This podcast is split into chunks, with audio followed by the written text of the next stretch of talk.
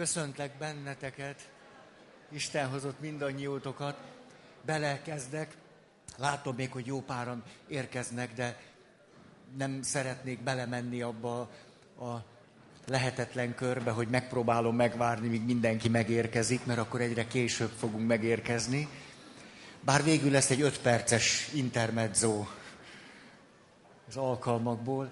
Minden esetre most ez az utolsó alkalom, nagyon sok kérdés érkezett, 50-nél is több. Egészen biztos, hogy nem fogunk tudni a végére jutni. Megpróbálok az elejétől menni, és valamit válaszolni, reagálni, hogyha azt tapasztaltátok, hogy tegnap este valamikortól már nem tudtatok kérdezni, akkor az nem a véletlen műve volt, hanem amikor már több mint 50 kérdés volt, akkor szóltam Andrásnak, hogy most már vegye le, mert úgyse bírjuk. Minden esetre talán lehetne azt tenni, mint a múltkor egy évvel ezelőtt, akkor annyira fontosnak éreztem, hogy be tudjuk fejezni a témát, akkor nem is volt kérdezfelelek a végén, hanem a következő évnek a legelejére átvittük. Úgyhogy lehet, hogy azokra a kérdésekre, amelyekre nem jut most idő, szállhatnánk időt majd a kezdő alkalommal. Na most, rögtön bele is csapnék, de előtte lehet, hogy vagytok néhányan olyanok, akik ezt nem hallottátok még tőlem, és minden esetre lehet, hogy nektek nem annyira fontos, de nekem igen. Úgyhogy ezt muszáj mondanom, ez pedig az, hogy igazán nem szeretem ezt a műfajt, már hogy amikor jön egy kérdés, és akkor na válaszoljunk rá, több ok miatt sem.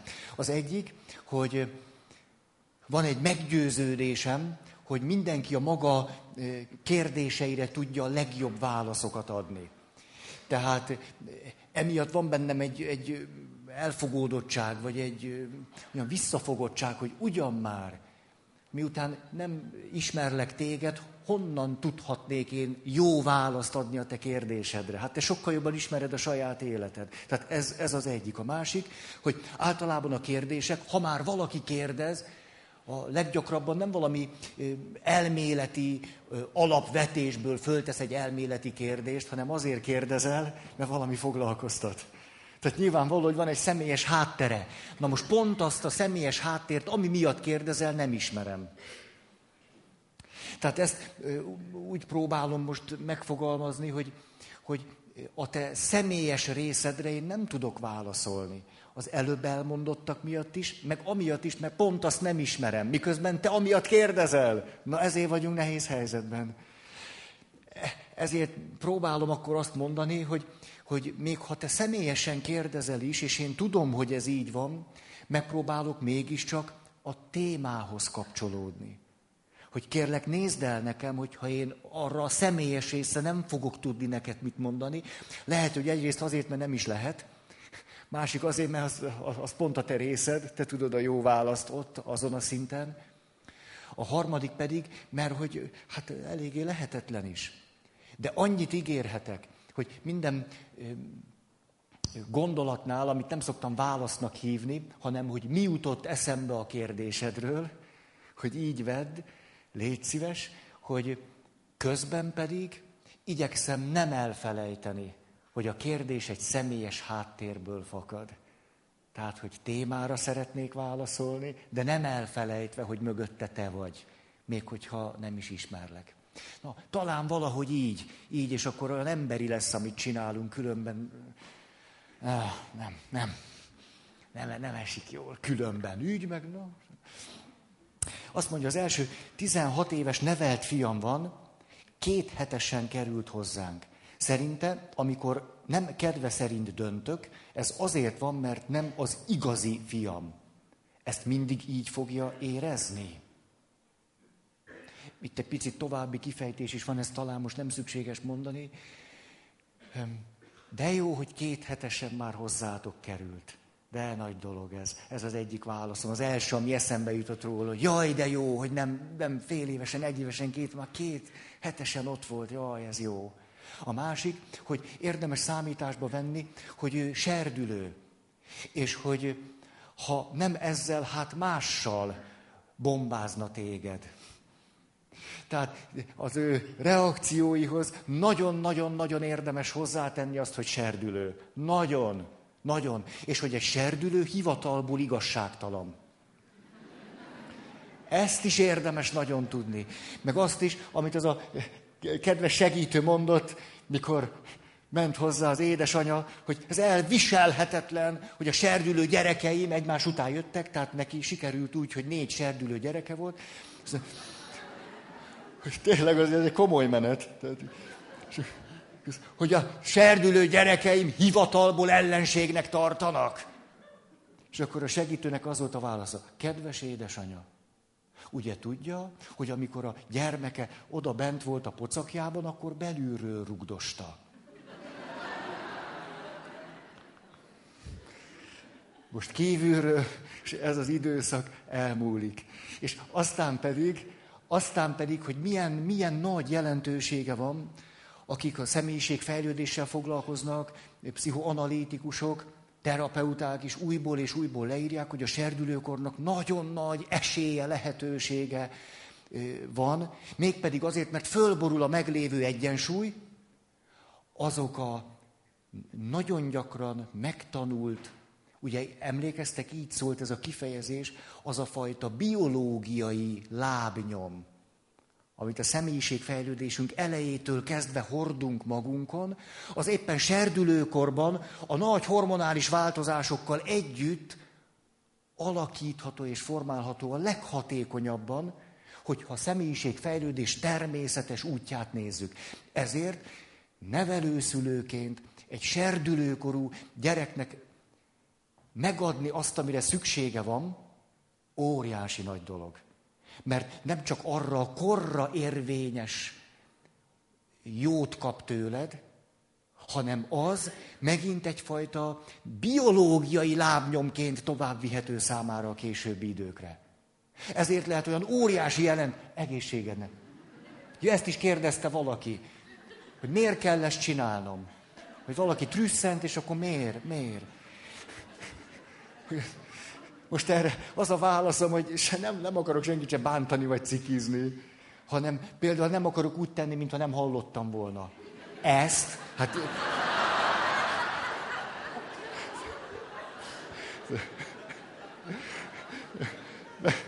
Meg ebben azért valami, hogy mondjam, a, a kapcsolatunkból, vagy a kapcsolódásból, hogy nem egy monológot szeretnék mondani mégiscsak.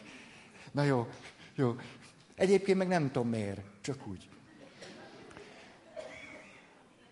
Szóval, hogy például milyen óriási jelentősége tud annak lenni, hogy van egy serdülő fiatal, lehet férfi, nő, fiú, lány, tididim, éppenséggel nehezen kötődik, kötődési nehézség, zavar, egy csomó minden, már ott vannak a jó kis sémák, és akkor egy jó kortárs csoportba tud kerülni, hogy annak mekkora jelentősége van. És serdülő korában 14, 15, 16, 17 újra éli azt, hogy mit jelent fölvenni egy kapcsolatot, egymáshoz tartozni, és ez már nem a család szinterén, szinterében zajlik, hanem egy másik világban, és őt ott óriási jelentősége van. És nem egyszer figyelhettem azt meg, hogy olyanok, akik egyébként nehéz családi örökséggel érkeztek, hogyha serdülőkorban egy jó kortárcsoportba kerültek, micsoda minőségi változás tudott történni. Sokkal hatékonyabban tudtak aztán mit kezdeni a gyerekkori történetekkel. Tehát, na ez is válaszom akar lenni. Aztán a másik, amit kifejezetten olyan valakiknek érdemes mondani, akik nevelő szülőként is élik ezt az emberi életet. Egyrészt, hogy minden tisztelet, becsület a tiétek. Másrészt, hogy érdemes tudni, hogy amit ti tudtok adni, annak is van határa. Van határa. Van, amit ti meg tudtok adni, és van, amit nem tudtok megadni. És hogy minél nyíltabbá tudjátok tenni a kapcsolatban is, meg magatok felé is, hogy igen, tényleg nem vagyok a szülő anyád. Nem, nem vagyok, és nem is leszek soha. És hogy ez, ez nekem is tud fájni, és hogy milyen jó lett volna, ha már lett volna egy éves ismerettségünk előtte, de hogy ez nem így van. És hogyha mindenki annyi felelősséget vesz magára, amennyit joggal el tud hordozni, akkor elhordozhatóbb az is, hogyha igazságtalanságok érnek minket. Vagy hogyha olyan igazi emberi módon aggódunk valakiért, és vágyakozunk arra, hogy az ő élete ki tudjon bontakozni. Az is biztos, hogy egy pont után, akármilyen családi háttérből jövünk, és az akármilyen sebzett a legelején, előbb-utóbb elérkezik a saját döntéseink és felelősségünk ideje. Ez egész biztos. Serdülőkorban épp a kettő között vagyunk.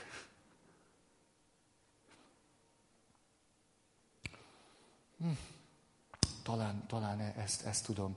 És talán még annyit, hogy milyen érdekes, elgondolkodtatott ez, ez a kiragadott mondat, hogy, hogy na mert nem is én vagyok a te fiad, mert te nem is vagy úgy az én anyám.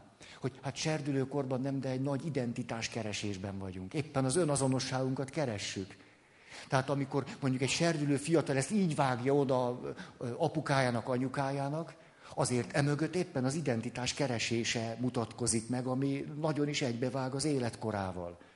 Hogy ez fájó, vagy bántó, nehezen hordozható, vagy igazságtalan,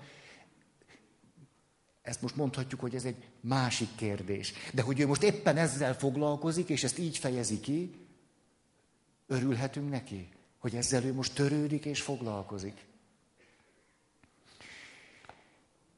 Ez volt az első. Második. Mit tegyek elviselhetetlenül hangos a felettem lakó? Most, de most, most, jó, ugye itt megint ki, na most, látjátok, ezt is az elején lehetett volna mondani, akkor nem volt bennem, hogy olyan érdekes ez, ugye, amikor személyesen érintettek vagyunk egy témában, eszünkbe se jut nevetni.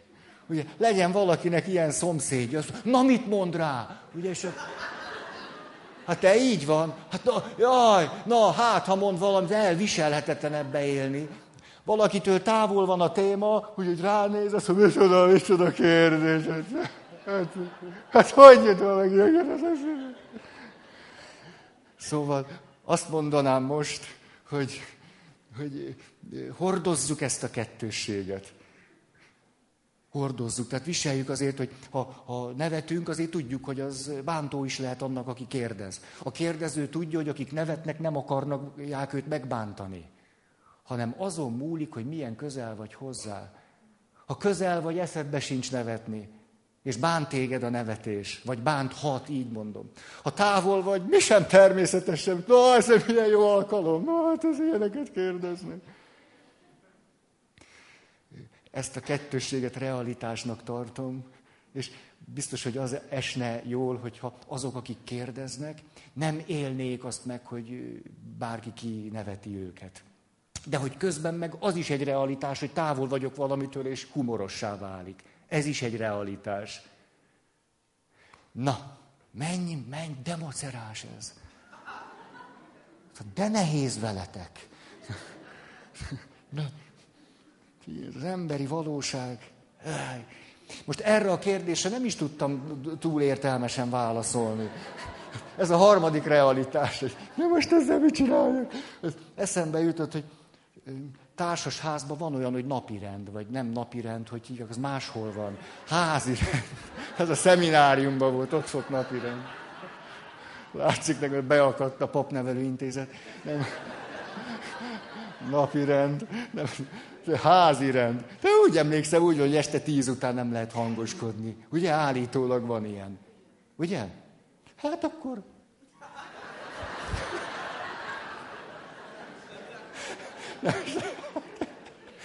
Hát ez egy komoly dolog. Jó, hát szólni kell. Na. De most, nem, ez tényleg, hát őrítő tudám lenni. Hát volt egy ismerősöm, csak azt mondtam, a másik oldal, volt egy ismerősöm, jóba voltunk, azt mondta, te Feri, nincs is annál szebb, van egy kis házunk, mit tudom én, kukutyin alsóba, és hogy az milyen jó, hogy tudod, hogy egész héten megy a robot, és akkor fölök a vonatra, vagy akármi, kimegy a kukutyin alsó, és az a pampánok. És akkor gyűrött volt valamelyik hétfőn, te mi van veled? Jaj, ne is mond. Hát a szomszéd is így gondolja, hogy milyen, milyen iszonyatosan jó kukutyin alsóban van egy kis ő, és akkor még a régi időben volt, még rendszerváltás előtt, és azt mondja, hát az úgy néz ki, hogy én ott, ott vagyok, úgy mennék ki a nagy semmibe, a természet lágy ölére, a madár füttyös csöndbe, de a szomszédom ezt nem így éli meg. Ő is robotol egész héten, nem tudom, mi, kimegy, kinyitja az összes ablakot, az ablakba kirakja a szokol rádiót, fölnyomja maxra, amit bír, és az megy reggeltől estig. És azt mondja, vettem egy telket egy kis házzal, kukutyin alsóba, a madárfüttyös csöndér, és bármikor, mikor kimegyek, Kossuth Rádió, reggeltől estig. Ez rosszabb, mint otthon. És mi lett a megoldás? Eladta. Eladta, nem a Szokol rádiót, mert nem azt nem, hát, ne, hát nem tilthatom meg neki, hogy hallgassa a rádiót, hát akkor... Szóval na, egyáltalán nem olyan könnyű. Hí a szomszédokkal. Szóval egyáltalán nem könnyű. Hát, most közhelyeket nem akarok mondani, hogy hát közhelyeket nem akarok, hát nem nézek senkit hülyének. Na most, itt ez egy hosszú kérdés, nem akarom, nem akarom itt az egész kérdést elolvasni, hogy olyanok, akik egyházi bírósághoz fordulnak azért, hogy a házasságuk érvénytelenségét kimondják. A kérdés arra vonatkozott, hogy, hogy mit lehet azzal kezdeni, hogyha az ügymenet néha nem elég emberséges, vagy empatikus, vagy túlságosan is ügymenetszerű, nem pedig, mint hogyha egy ember találkozna az emberrel. Sajnálom, hogy így van. Sajnálom, ha így van. Éppenséggel mentálhigiénés képzésem olyan nagyszerű, hogy néha beesik egy-egy jogász. Hogy meg mekkora jelentősége lenne annak, lenne minél több mentálhigiénés szemléletű jogász. Nagyon kellene, hiszen ők olyan élethelyzetekben mentálhigiénés szemléletű bíró. Így, így, így. Attól még ő vágja a rendet, de nem mindegy, hogy hogy. Hát attól még majd hoz egy ítéletet, ez rendben van, de, de éppenséggel valóban ez volna a szép, hogy mentálhigiénés szemletű bírók, jogászok, mentálhigiénés szemletű papok. Nem volna rossz. Hát, hogy igen, ezt tudom mondani. Magam részéről, amit tudok, megteszek. Igen. A másik, amit ehhez hozzá tudnék tenni, hogy, hogy érdemes abból a szempontból magunkat védeni, hogy akárhogy is, az mégiscsak egy bíróság, és hogy ott jogszolgáltatás zajlik. Tehát se az igazságot ne ott keressük, Főleg nehogy az én lelkiismeretem, élettörténetem összes belső titkának, rezdülésének, árnyalt összefüggésének valami választ ott akarjak találni, ezt nagyon ijesztőnek tartom. Nagyon, nagyon. Egész biztos vagyok benne, hogy így csak megsérülni lehet. Tehát érdemes azt várni ott, amit az adni tud. Ha mentálhigiénésen, ha nem mentálhigiénésen. Miközben azt is érdemes elismerni, hogy a, az emberi lélek azért nem olyan könnyen darabolható föl, mint a párizsi. És éppenséggel igen, a, a, az emberi léleknek van egy része, ami nagyon kifelé néz, és azt mondjuk, hogy igen, nekem nem mindegy, hogy mi lesz azon a papíron. Nem mindegy. És nem csak, nem csak a, a jogérzékenységem területe szempontjából nem mindegy, hanem emberileg nem mindegy. Tehát ezzel azt is mondom, nem is olyan könnyű elválasztani ezeket a dimenziókat, hogy könnyű azt mondani, hogy ott jogszolgáltatás zajlik. De mégis azért érdemes talán azt mondani, hogy azért nem egy teljesen nyitott lélekkel megyek oda. Hát nyitott lélekkel elmegyek a terapeutához. Vagy nyitott lélekkel ott vagyok a férjemmel, vagy a feleségemmel, vagy a gyerekemmel, vagy a barátommal. De a jogásznál úgy, nem, nem tudom, hogy azt úgy kell-e. Ezt, ezt, ezt nem tudom. És akkor legfőjebb, ami ott történik, arra aztán megnyitom magam, megélem, hogy ez, ez, ez hova visz engem, vagy mit tesz velem, vagy... De nem óvnék mindenkit, hogy ott, ott túl, túl nyitott szívvel. Mert valószínűleg nem is arra szerződtek a másik oldalon. Hát nagyon könnyű akkor megsérülni. Nem, nem várnék ott a, a legmélyebb emberi kérdéseimre választ. De ez nem szempont azzal szemben, hogy mentálhigiénés jogászok és papok.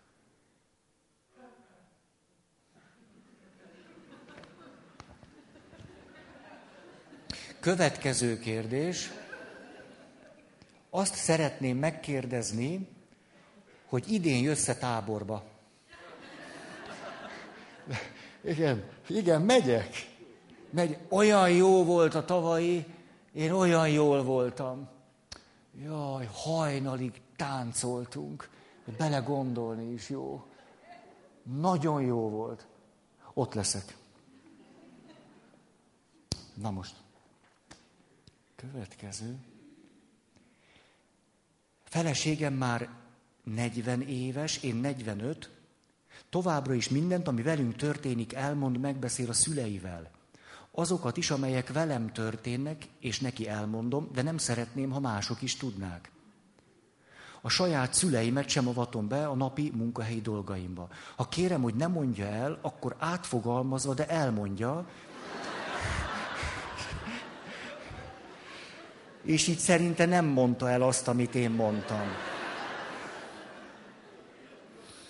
Egyébként pedig, mivel neki mindent elmondanak a szülei magukról, ezért nekik is joguk van tudni mindazt, amit ő tud.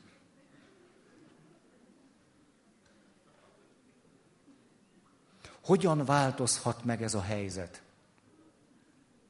Ez a helyzet nehezen. Ezt legkomolyabban. Ez nehezen.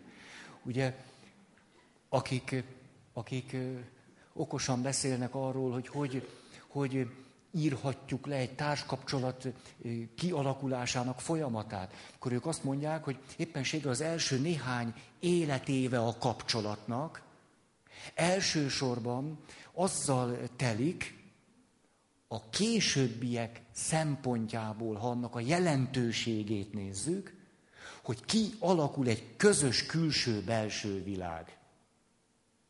És mind a kettő nagyon fontos. Közös, külső, belső világ. Ide szoktuk kötni az elköteleződést, amiről annyit beszélek, már nem untatlak vele titeket. Talán múltkor is ezt idehoztam, nem? Vagy nem tudom, mikor állandóan úgy érzem, erről beszélek. Hogy személyre vonatkozó elköteleződés az azt jelenti, hogy úgy tekintek egyre inkább rád, mint a legfontosabb nőre az életemben. Úgy tekintek rád, egyre inkább legfontosabb férfi az életemben. Ez egy folyamat, tehát nem úgy van, hogy szerelembe estem, és már is anyu már csak a második. Apa már csak a futottak között van. Folyamat, folyamat, folyamat. Van, aki a jegyességre elér oda, hogy azt, hogy te vagy a legfontosabb. És ennek megvannak a külső, belső jellegzetességei. Már anyámnak nem mondom el, neked elmondom. Anyámnak eszembe se jut elmondani. De neked meg alig várom, hogy elmondhassam. De van, ahol a házasságkötés után történik meg egy, egy nagyobb fordulat. Nehéz ezt így, így csinálni. Nehéz elvárásá tenni, hogy ott, amikor az oltár előtt állunk, már ennek így kell lenni. Van, akinek az egy hosszabb utat igényel.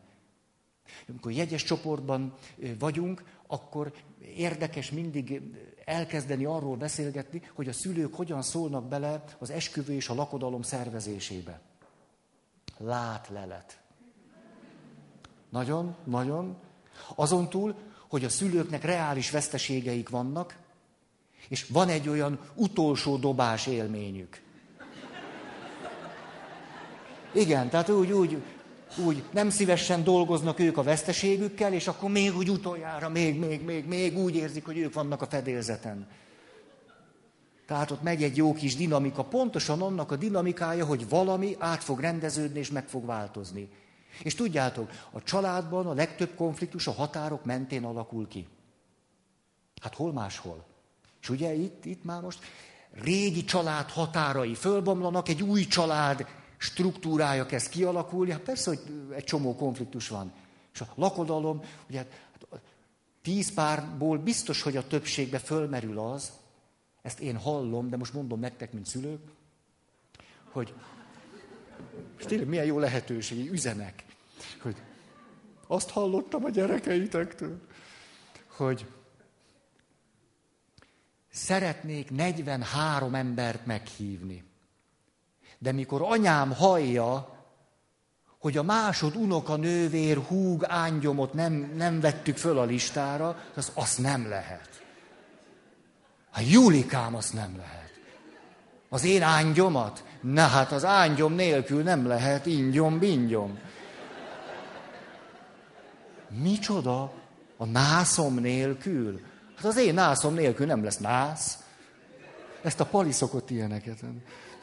Na, szóval például, hogy hol van a határ, és ki mondja meg, hogy hol a határ. Szimbolikus történetek is ezek, jól mutatják az átrendeződés folyamatát. Amit emlegetek nektek, hogy lesz az első karácsony. Hát megyünk haza. Akkor nehéz, ha már... Igen, megyünk haza, ez arra van. Te várj, a címet tévesztettél. És hogy olyan sokszor láttam ezt is, hogy azért itt lehet egy rugalmasság hogy azt mondta, hogy az első karácsony, közös karácsony nekünk otthon lesz a Bimbó út 25-be. És akkor de, mondta az asszony. És a férfi azt mondta, de hát az anyám nem, az anyám, az anyám. És akkor jött, a, jött hozzám az asszony, és mondja, nem, nem, de Feri, jól tettem? Én megmondtam neki, hogy hol lakik. Bimbó 25. Szenteste is. És, és akkor elkezdtünk erről beszélgetni, de hát hogy, hogy látja a férjét? Hogy hogy érzékeli? Hogy, hogy muszáj ezt neki nagyon mondani? Vagy van lakcímkártyája? Hogy elő tudja venni? Vagy hogy van azért realitás érzéke? És azt mondja, persze, van, meg tudja, meg... Hát akkor Például te lehet, hogy lehetsz rugalmas. Tehát ha jó irányba mennek a dolgok, kezd kialakulni ez az új család, az új határokkal, új struktúrákkal, új centrummal, és akkor néhány év múlva jöttek egy teljesen más ügyből, kifolyólag, és akkor egyszer csak mondja fel, hogy képzelt, hogy oldódott az meg. Azt mondtam, na, rugalmas leszek. Hogy lesz ez az első karácsony? És akkor a férjével kötöttek egy kompromisszumot. Azt mondta a férj, hogy kérlek, hogy amíg még nincs gyerekünk,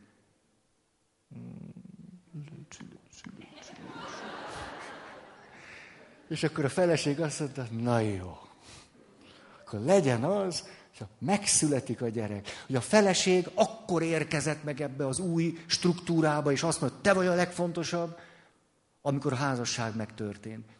A férje meg akkor, amikor a gyerek, az első gyerek megszületett.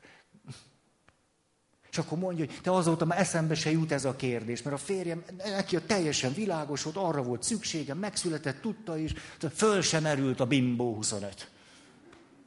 Vagy az, az fölmerült, az a másik.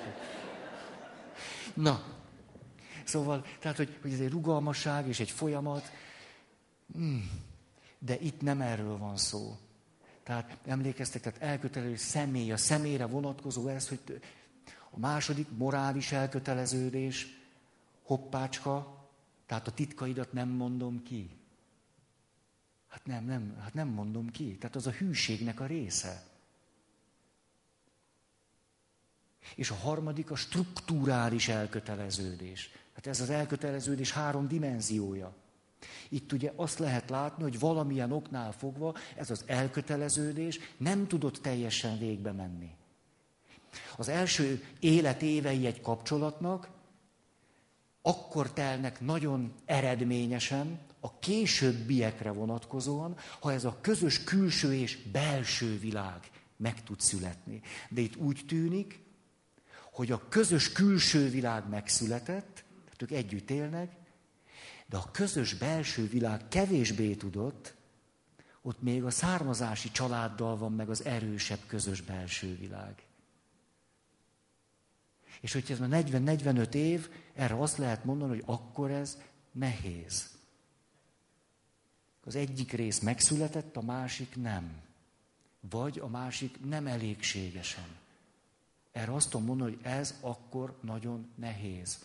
Nem állítom, hogy minden nehézségre, problémára van megoldás.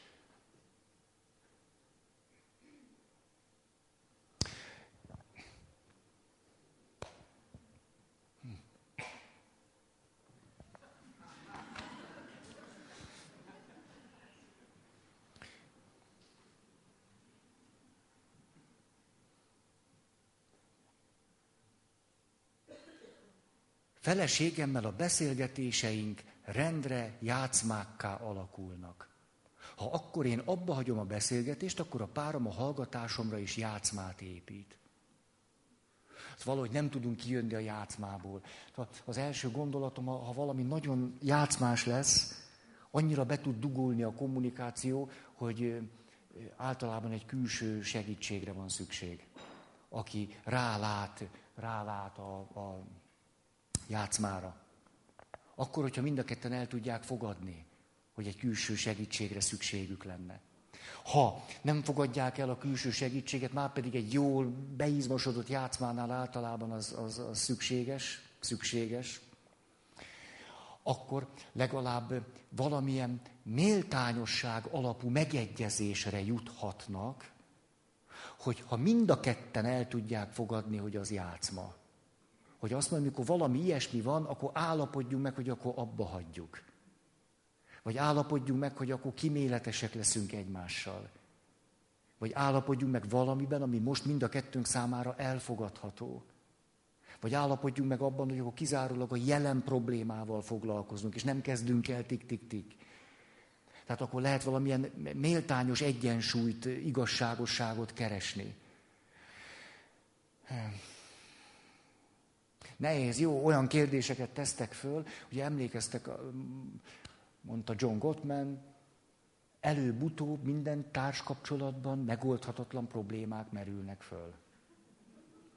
ez a reális. Azok maradnak együtt, akik megtanulnak megoldhatatlan problémákkal együtt élni. De az biztos, a kérdésben is ez benne volt, hogy nagy segítség tud lenni már csak te neked, aki ezt a kérdést föltetted, és ez téged nagyon zavar, hogy te nem viszed tovább a játszmát. Akkor legalább azt tudod mondani, hogy legalább én kiszálltam. Én most nem vagyok benne.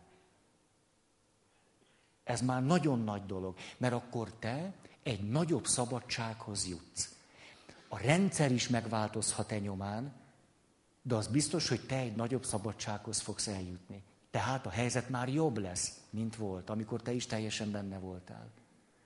A játszma nyereség ö, olyan vonzó lehet, mint nem is tudom. Szóval nagyon vonzó lehet a játszma nyereség, egészen a megszállottjaivá tudunk lenni egyébként. Egészen, egészen, egészen. A klasszikus történetemet szeretném fölidézni nektek, amikor az történt, ez a klasszikus történet, hogy jött a pár, elkezdtek, akár mondhatjuk, ez egy játszma, ütötték, vágták egymást a szavaikkal, és én meg hagytam. Hát, hozták a témát. És amikor ez 45 percig ment, akkor megkérdeztem, hogy mikor volt az a pont, amikor tudatosult bennetek az, hogy ennek semmi értelme. Akkor mind a ketten nagyon meglepődtek. És a feleség szólalt meg először, azt mondta, körülbelül az ötödik percben már pontosan tudtam, hogy ennek semmi értelme, egész pontosan tudtam, hogy pontos fogjuk most csinálni, amit szoktunk csinálni. Következő kérdés, akkor miért csináltad még 40 percen keresztül? Azt mondta, amikor láttam, hogy te nem szólsz bele, akkor az jutott eszembe, hogy na akkor legalább nyomatom.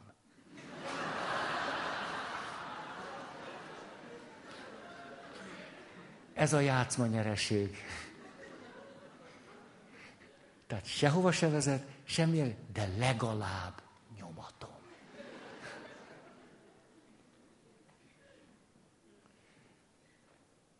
És hogy ennek milyen ereje van, látjátok, 40 perc is bőven el tud vele menni. És hogy én se zavartam őket ebben. Feri, mit gondolsz Erős Zsolt eltűnésével kapcsolatban? Három kérdés is érkezett.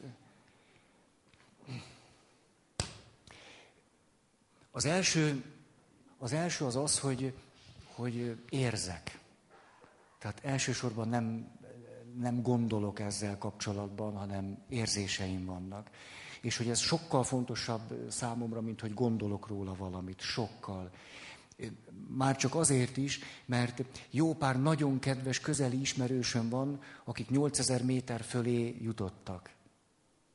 Nem idegen és ismeretlen számomra ez a világ.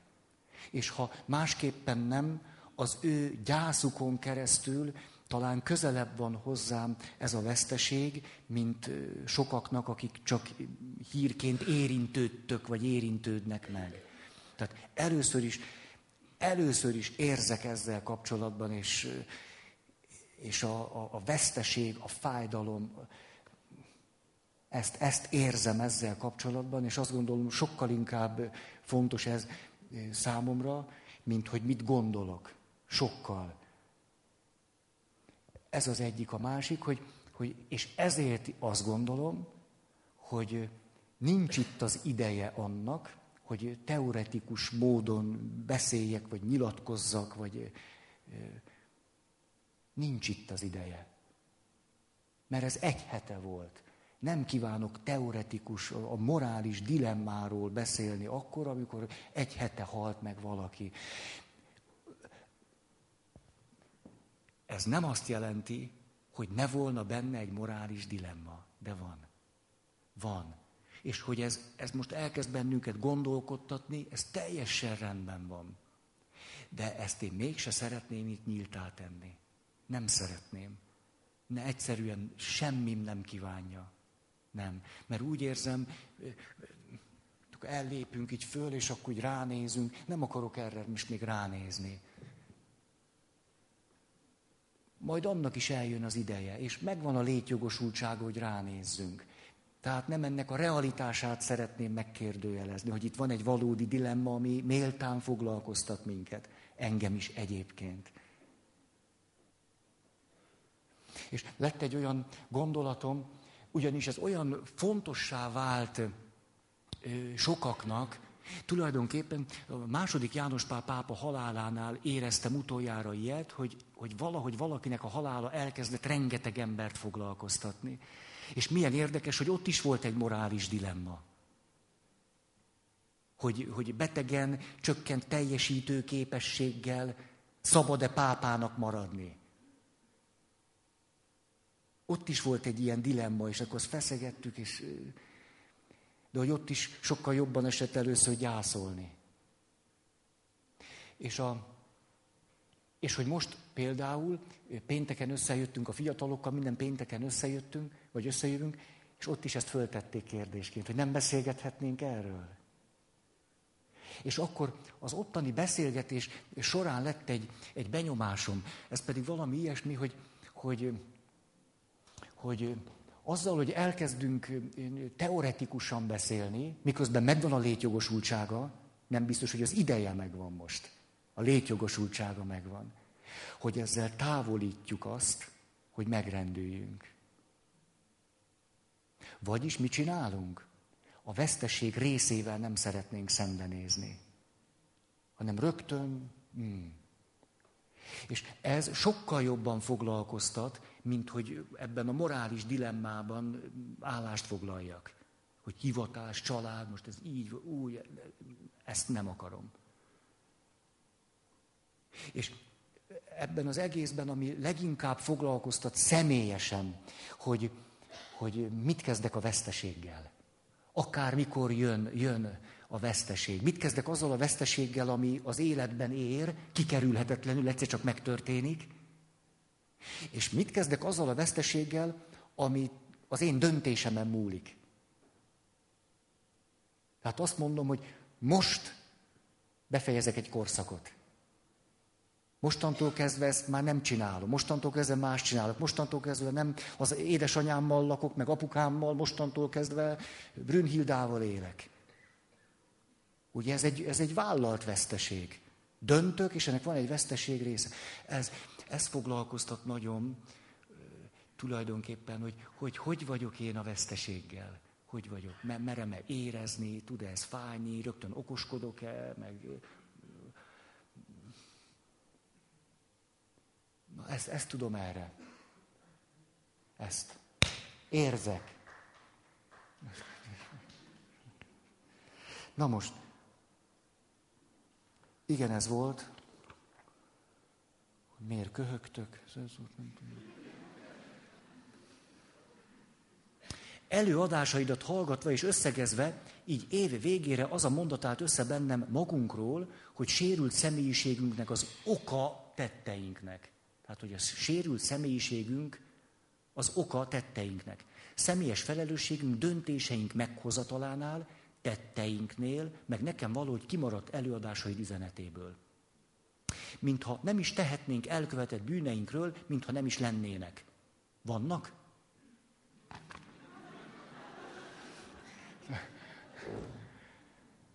Ha, egyrészt azt, na felsz fölállok. Hogy egyrészt azt gondolom, hogy éppenséggel újból és újból hangsúlyoztuk azt, hogy morális intelligencia, hangsúlyoztuk, hogy döntés, hogy szabadság, hogy felelősség, hogy elköteleződés, hogy szerintem hangsúlyoztuk. A másik válaszom, most ezt gyakorlatba ültetve, hogy ez a kérdés, hogy most akkor megértem magam, és látom az élettörténetemet, a gyónásra való fölkészüléskor szokott nagyon eleven nehézséggé válni, és most ebben a közegben szeretnék válaszolni. Ez pedig az, hogy éppenséggel érdemes lehet úgy fölkészülni a bűnbánattartásra, hogy először beülök a pszichószékbe. A pszichószékben történik az, ami itt az alkalmainknak a gerincét adja jelenleg, hogy megértjük, hogy mi, miért történik velünk és bennünk hogy minek mi a következménye, előzménye, folyamata és a többi. Vagyis itt ebben a székben megértem magam, sőt együttérző vagyok magammal. Ebben a székben megérthetem és föltárhatom, hogy mi ért engem, hogy milyen igazságtalanságokat követtek el velem szemben. Nagyon fontos ez a szék. Nagyon. És utána van egy másik szék mikor ezt megtettem, és tudtam együttérző lenni, és megértő magammal, elfogadni magam, és föltárni velem szemben elkövetett igazságtalanságokat, akkor fogom magam, és átülök egy másik székbe, ez az erkölcsi szék. És azt mondom, hogy miközben, és ezt akkor jelzem, hogy így van, hogy az ott van, tehát miközben az ott van, létjogosultsága van, Aközben most azt egy picit hagyom, de tudom, hogy van, és megnézem magamat abból a szempontból, hogy én mikor, miben nem jártam el helyesen. Ilyen nagyon egyszerűen. Miközben az mindig az, azért hazudni én hazudtam. Én nem csináltam meg, én szóltam be, én, az meg én voltam. Mi történik a folyamat során? Néha itt belül szól a hang. Most, ha persze, hogy azt csináltad, mert a másik meg mit csinált? Jó, akkor ülj át. Hát ha az olyan fontos, akkor át kell ülni. A legkomolyabban ülj át. Hát, hát akkor, igen, akkor dühön ki magad. Igen, ezért csináltam, persze. Hát, jó, elvesztettem a türelmet. Vége van, akkor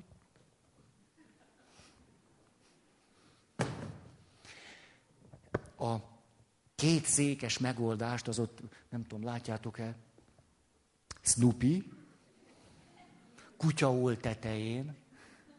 Tehát a két székes megoldást azért tartom hatékonynak, mert különben a legtöbb emberben ez a, a két dimenzióból származó hang ütközik. És emiatt nem jut sehova. Tehát amikor itt tenne egy, végre egy lépést, hogy megértse magát, akkor szól a morális hang. Ha azon nem mensz föl magad, akkor átjön. Tényleg, tényleg, hát nem menthetem föl magam, hát ez, ez tényleg én sem. Jön a másik hang. Hát azért, és a többiek? Hát, és emiatt az illető nagyon sokszor elakad. Ugye befeszülünk, és nem jutunk sem erre. Olyan, mint amikor valakit ugye két felől húznak. Ő szeretne előre menni, de két felé húzzák őt, és majd szétszakadunk. Ezért, ezért nagyon hasznos lehet a szószoros értelemben a gyakorlatban, és látjátok, ez nem csak a gyónás való fölkészülésben lehet jó út, hanem úgy egyébként is, hogy van ez a pszichószékünk, de akkor is tudjuk, hogy van morális szék. De arról nem felejtkezünk el, csak most itt ülünk. És hagyjuk, hogy itt egy folyamat végig menjen. Hogy végül azt mondjam, hogy igen, igen, értem ezt. Vagy hogy zokogjak a fölött, hogy mit csináltak velem. Hogy végre dühös legyek. Anélkül, hogy rögtön magamra szólnék, hogy nem szabad dühösnek lenni. Vagy nem szabad sírni. Ezt mondom, csönd. Hogy végig tudjak élni valamit és utána üljek át, és itt is végig tudjak élni valamit. Hát most nem, ezt nem, na, a munkás dolog ez. És akkor jutunk valahova, hogyha mind a kettőt végig tudjuk élni úgy, úgy, hogy közben tudunk a másikról. Tehát, hogy kölcsönösen elismerjük, elfogadjuk a másik dimenzió realitását. Tehát nem azáltal élem itt ezt meg, hogy azt tagadom. Tehát ez a két dimenzió egymással is tud beszélgetni. De már nem kioltják egymást, meg nem feleselnek, meg nem széthúznak, hanem kölcsönösen elismerik egymást. Így, így tűnik, hogy képesek vagyunk előre jutni. Ez nagyon gyakorlatias dolog. Na, jó van. Snoopy, ne haragudj, leraktalak a földre. Azt mondja,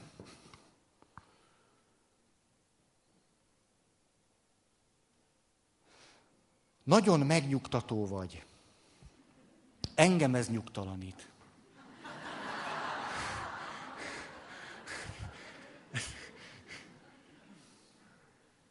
Ha rosszul raktam össze az üzeneteid, akkor az én készülékemben van a hiba.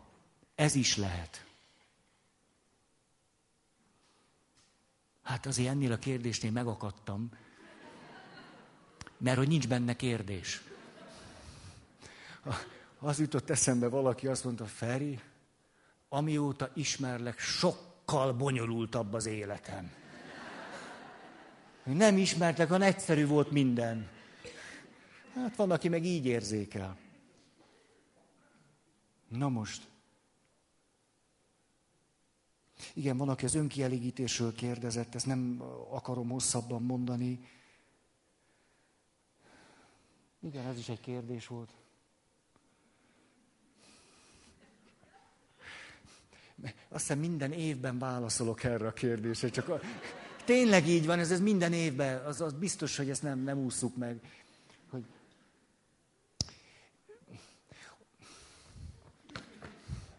Az egyik, hogy akik nagyon-nagyon foglalkoznak ezzel a kérdéssel, általában van egy fokozott érzékenység a témára vonatkozóan. Tehát én nekem is lenne egy kérdésem, hogy érdemese ezzel a fokozott érzékenységgel fordulni ehhez a témához. Ugye ennek nem azt jelenti, hogy a realitását tagadjuk, hogy hogy hat ránk, mint hat ránk, honnan jön, mire jó, mire nem jó, hanem maga ez a fokozott érzékenység teszi nem egyszer kezelhetetlenné ezt a témát. A fokozott érzékenység. Ugye ennek a, a vége az az, amikor jön valaki, mondjuk papként, mert ez is inkább úgy hangzott, mint a papot kérdeznék, hogy jön valaki, és mondja, jaj, Feri, hát ez egészen ijesztő, hogy, hogy bejövök a templomba, és képzeld el, hogy egyszer csak ilyen piszos gondolataim lesznek a templomba. Hogy pont mikor a templomba vagyok, hogy pont mikor te, te nem tudom, mondod, hogy mi atyánk, na nekem akkor olyanok jutnak eszembe, hogy, hogy de, de az a rettenetes, hogy egyébként meg nem jut eszembe. Csak mikor te ott mondod, hogy mi atyánk, és akkor...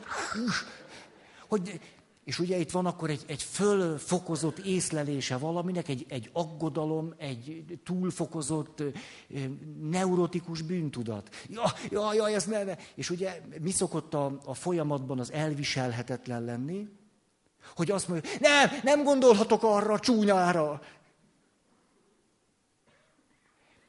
Most, amíg így járunk el, addig mindig a csúnya körül keringünk, de egyre jobban.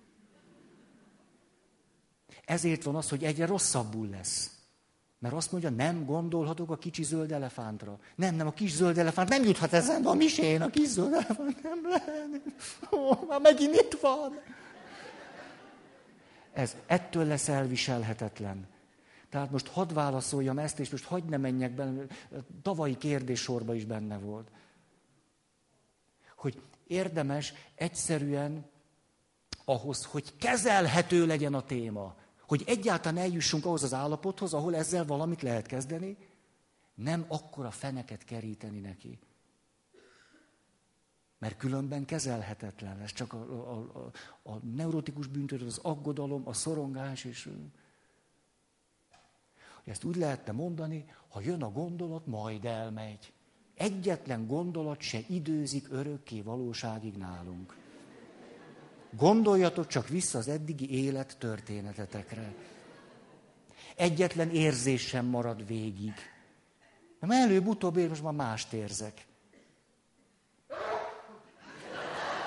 Tehát, tehát éppenséggel az a segítség, hogyha nem összpontosítunk annyira rá. Ez nem megoldást jelent, hanem bennünket alkalmasabbá tesz a megoldás, vagy valami egyensúly megtalálására. Nem tudom, mi van ma veletek, nem köhögtök, nem prüszköltök, semmi. Olyan nyugodtak vagytok ma. Hát így is lehet nekem mindegy. Jó. Na. Itt jött egy becsapós kérdés, de rájöttem, hogy becsapós. Így szól, leszel a férjem?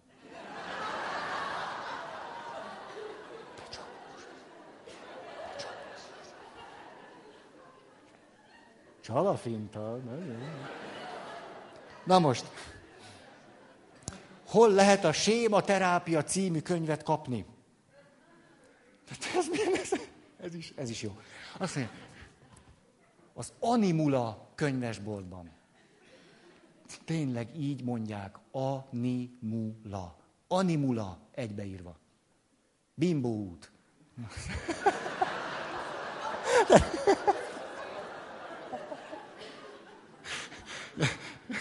Most tényleg nézzétek meg a neten. No. Animula, ott lehet, jó vastag. Nagyon, aki szereti vastagot, jó lehet. Komolyan. Hát, hogy őszbe fordul az idő, már most is már virágzanak, a virágokat lehet préselni benne nagyon cukin. Azt mondja, a házasság ápolása igényli a kettesben töltött minőségi időt, a családban azonban lehetnek szeparációs szorongásokban nagyon érzékeny, sokáig szopó, gyerekvigyázóval síró, egyedül aludni nem akaró kisgyerekek. Akár hosszú évekig nem tudnak elszabadulni a szülők. Minek kell prioritást adni ilyenkor, hogy a házasság is épp maradjon, és a gyerek kötődése se szenvedjen kárt? Ez, ez is olyan megoldhatatlan fajta. Ugye? ez az első válaszom, hogy egy megoldhatatlan problémát nem kell megoldani. Tehát nem tudunk tökéletes válaszokat adni. De aztán eszembe jutott, egyszer tanultam egy körben öngyilkosságra készülőknek a segítését. És akkor modelleztük a helyzeteket, beszélgettünk, egy négy napos tréning volt, és azt mondja a segítő, aki éppen a segítő szerepben volt, és gyakorolta, hogy mit lehet tenni, hogy lehet segíteni valakinek, akinek öngyilkossági szándékai vannak, hogy azt mondta, hogy hát állandóan azt, azt mondja nekem a kliens, hogy ő, ő egyszerűen nem tud így élni. Ő nem tud Magyarországon élni. És hogy hát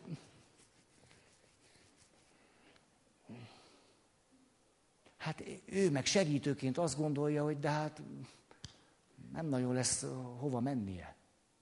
Ilyen meg olyan okokból. Tehát ő azt mondja segítőként, én nem, nem fogom neki mondani, hogy, hogy... És akkor föltette a kérdést a tanárunknak hogy most valaki meg akarja ölni magát, és azt mondja, az az én bajom, hogy nem, de közben nem bír elmenni. És akkor, hogy mit lehet akkor csinálni? Hogy én, én azt nem mondom neki. Én hazudni nem fogok neki. A tanár ránézett, azt mondja, hát ő,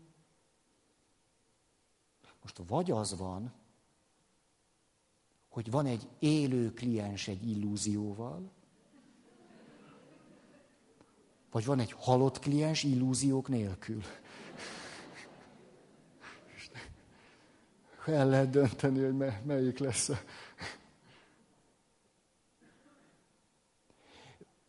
Ezt azért szántam ide, hogy nyilván most lehet az, hogy, hogy igen, a, a, a gyerekem így sérült, úgy sérült, most akkor, na de ha tönkre megy a kapcsolatunk.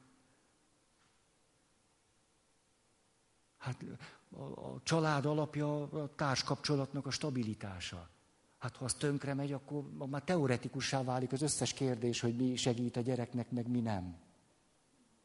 De a realitáshoz az is hozzá tartozik, hogy miközben pedig lehet, hogy azt mondjuk, és ez szubjektív, hogy nekünk mire van szükségünk ahhoz, hogy a stabilitásunkat megőrizzük, az kevés a gyereknek. Ez egy megoldhatatlan probléma. Ilyenek vannak. És erre megint azt lehet csak mondani, hogy az élet árát mindenki megfizeti. Nem kell nekünk megfizettetni az életárát senkivel. Nekünk az a dolgunk, hogy neked ne kerüljön sokba. De az életnek mégiscsak az a logikája, hogy mindenki megfizeti az árát. És van, hogy egy pont után mi már valaki más helyet nem fizethetünk. Azt ő fizeti meg. Az az ő életének az ára.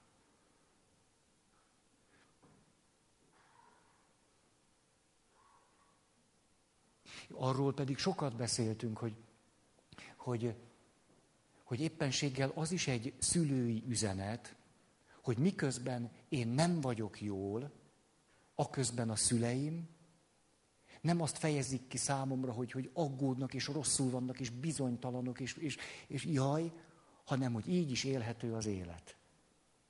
Hogy az is a kapcsolat része. Hogy elismerik, hogy valamiből keveset adtak, elismerik, hogy valamivel kapcsolatban tehetetlenek voltak, vagy ügyetlenek, de közben mintát adnak arra, hogy az a tehetetlenséggel, ügyetlenséggel és mindennel együtt lehet élni. Úgy, hogy még, még jó is az is szülői minta. Tehát egy tágabb összefüggésbe is helyezhetünk egy megoldhatatlan problémát. Hm. Jó, egész elvesztettem az időérzékem. Igen, mert nem reagáltok semmit, csak olyan csönd van, hogy nem... Egészen bénító ez a csönd. Hm. Honnan tudhatom meg, hogy a párom a megfelelő. Tökéletesen mindenben egyetértő két személy nincs. De hol a határ? ugye a kérdésből az, az, az jön nekem, hogy, hogy úgy nagyon magadhoz akarod igazítani azt a valakit, hogy nagyon úgy, úgy passzoljon. Emlékszel az indiai pasira? Ne felejtsük el az indiai pasit. Ül a repülőn, és megkérdezik, hogy hova mész? Valódi történetet. Hova megyek? Megyek megházasodni. Ne beszélj, és mi, van, mi van a feleségedre valóval? Na, na, szóval nem ismerem, szüleim választották. Mi? De hogy fogod tudni így szeretni? Válasz? Hát lesz rá 60 évem. Hát ez alatt csak valamit begyakorlok. Ez az egyik válaszom. A másik, a...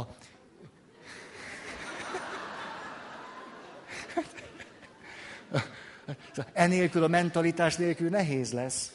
Mert ráadásul, hát de azért lesz nehéz, mert képzeld el most ebben a pillanatban, hogy te vagy az egyik is legó, és akkor így kis dudorodik a kis pöttyöd, és így... hátul meg van egy lyuk, és nézed színbe, méretbe, és úgy pont rácuppansz valakire. Van két kicsi legó, és, kívülről ez egy biztos kötés. Ez szép lenne, ha legók lennénk. De szerves anyagból vagyunk, és egyszer csak máshol lesz a lyuk. Meg máshol a púp. Na, akkor te hiába. Érted, egyszer csak, hogy puf, lepattan rólad a másik. Azt te gyere vissza. Hát nem, nem, nem, nem, így, nem így voltunk ott a oltár előtt. Te itt volt, itt volt a lyukot, meg a púp. Hogy azon a gyere vissza. Hát de mit csináljon szegény? Hát él. Tehát ezt a részét nem lehet megspórolni. Na, most a, a másik viszont, a másik viszont, ez is egy nagyon komoly realitás, a, ami hordozhatóvá tesz hosszú távon egy kapcsolatot úgy, hogy azért ne is dilizzünk bele, az, az elég sok hasonlóság.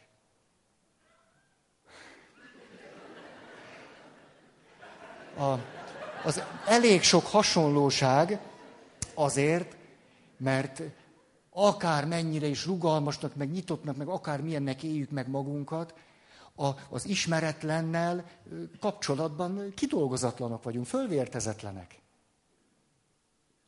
Vagyis, főleg az élet nagy témáiban, nagy kérdéseiben, fontos területeken valamennyi hasonlóság az élhetőséghez szükséges.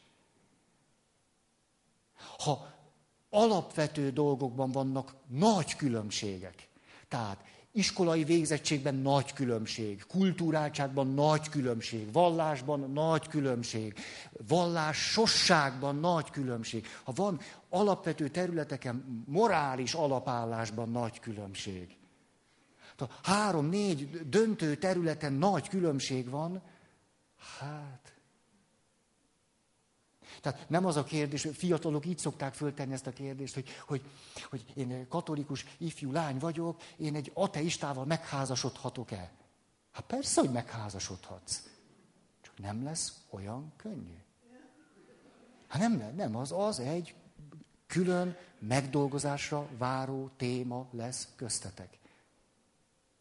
Ha túl sok ilyen különbség van lényegi dolgokban, az hihetetlen nagy erőfeszítést igényel.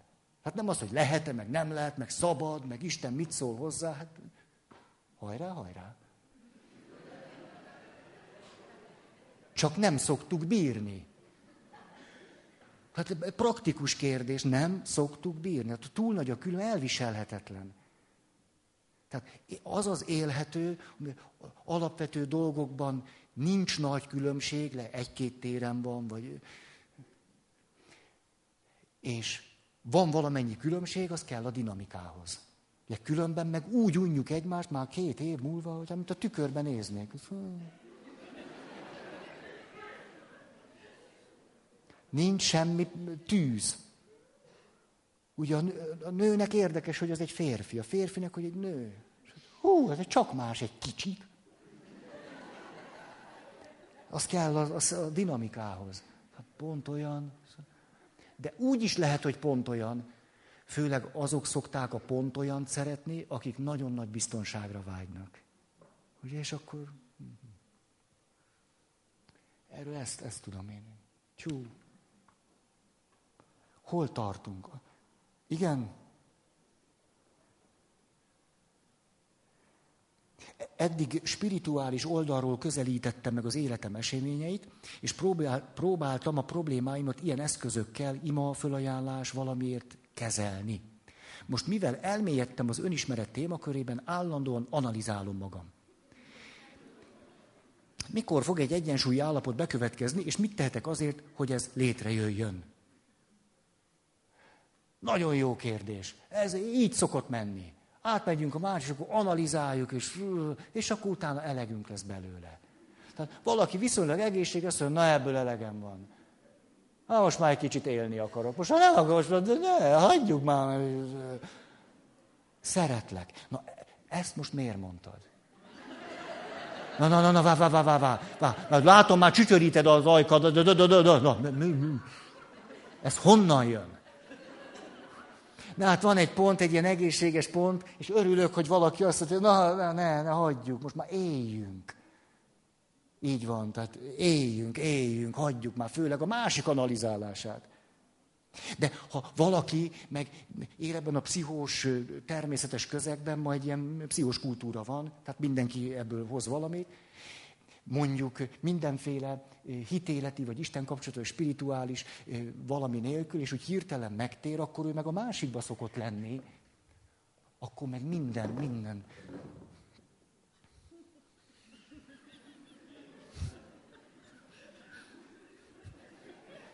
Akkor meg ez megy. Ez megy. Olyan kedveset mondott nekem egy első áldozó lett, egy felnőtt férfi, és jött, nem tudom, harmadik gyónása,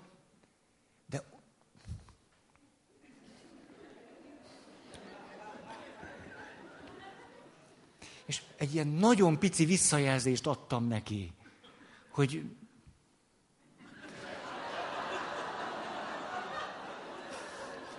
és, és annyira egészséges volt, azt mondja, jó van, jó van, Feri, tudod, de én most egy ilyen friss megtérő vagyok. Én meg most ezt így tudom csinálni. Na, ez normális. Tehát ahogyan végletekig tudunk menni ebbe az önanalízisbe, és fölösleges, értelmetlen, de úgy belülről az egészséges természetünk abba szokta velünk hagyatni. Ugyanígy történt a másik megközelítése, és egy jó van, jó van, már nyugodj meg. Nyugodj már le. Tehát jó, hát fölültél a repülőre, vasárnap nulla óra, egy perckor, leszálltál vasárnap 23 óra 59-kor, időeltolódás, nem tudtál vasárnapi misére menni. Na? Tehát nem voltam.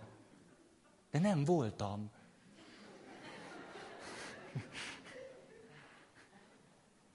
A nagy segítség az az, amikor, ha viszonylag egészségesek vagyunk, hogy megérezzük, hogy már elég. Hogy elég. Hogy egyszerűen kezdjük kinőni azt, hogy ez olyan nagyon egyeduralkodó és sarkos legyen, a másik szempont figyelembevétele nélkül. És örülök ennek a kérdésnek, következő lépés, hogy el, elkezdjük integrálni ezt a kettőt. Még most külön van, vagy ez van, vagy az van, és, és úgy tekintünk a két megközelítésre, mint kiegészítő igazságra az igazságot kiegészítő igazságokra. Hm. Még talán egy utolsó.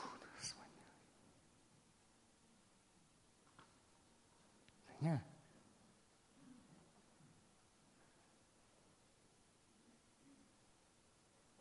Hm. Hm. Nem. Ah, lejárt az idő. A...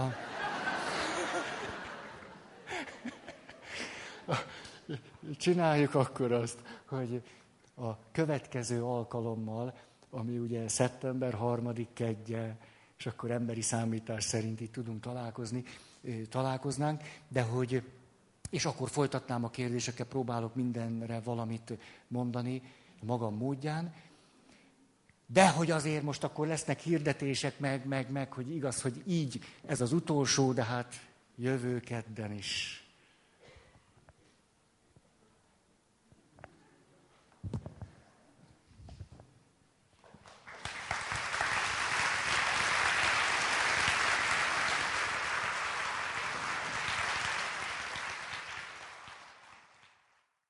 Egyetlen dolgot még, ez talán most kéne inkább, hogy az együttműködéssel kapcsolatban milyen könyvet lehet vagy érdemes olvasni.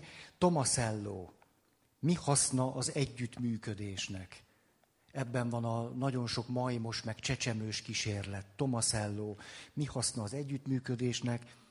A neurobiológiai belső motivációs rendszer Joachim Bauer.